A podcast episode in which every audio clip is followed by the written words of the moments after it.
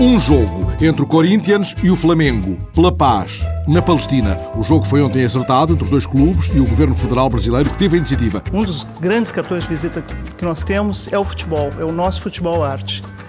E levar isso a, um, a uma região tão conflagrada, sofrida, onde há muitas carências, é um, um, fator de alegria muito grande para nós. O jogo, ainda sem data marcada, está a merecer grande destaque na imprensa brasileira, recorda uma ação semelhante desencadeada em 2004, a quando do jogo amigável entre a seleção brasileira e a seleção do Haiti.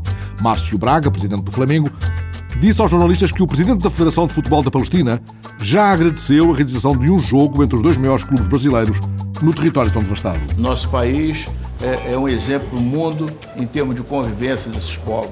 Nós esperamos que eles também se entendam lá e que a gente consiga, com uma festa muito bonita, né, levar um pouco de solidariedade ao povo palestino. É provável que o jogo seja marcado para o estádio de Ramallah, com capacidade para 6 mil pessoas, mas as dimensões reduzidas do estádio não preocupam os dirigentes dos dois clubes brasileiros, que lembram que o jogo no Haiti foi realizado num estádio ainda mais pequeno. O Brasil tem uma relação com a relação com ambos os lados da região excepcionalmente positivo e nós vamos marcar essa presença com muita alegria, com muita festa. E a ministra Vera Cintia Alvarez deu o pontapé de saída institucional, explicando a tática em Globoesportes.com.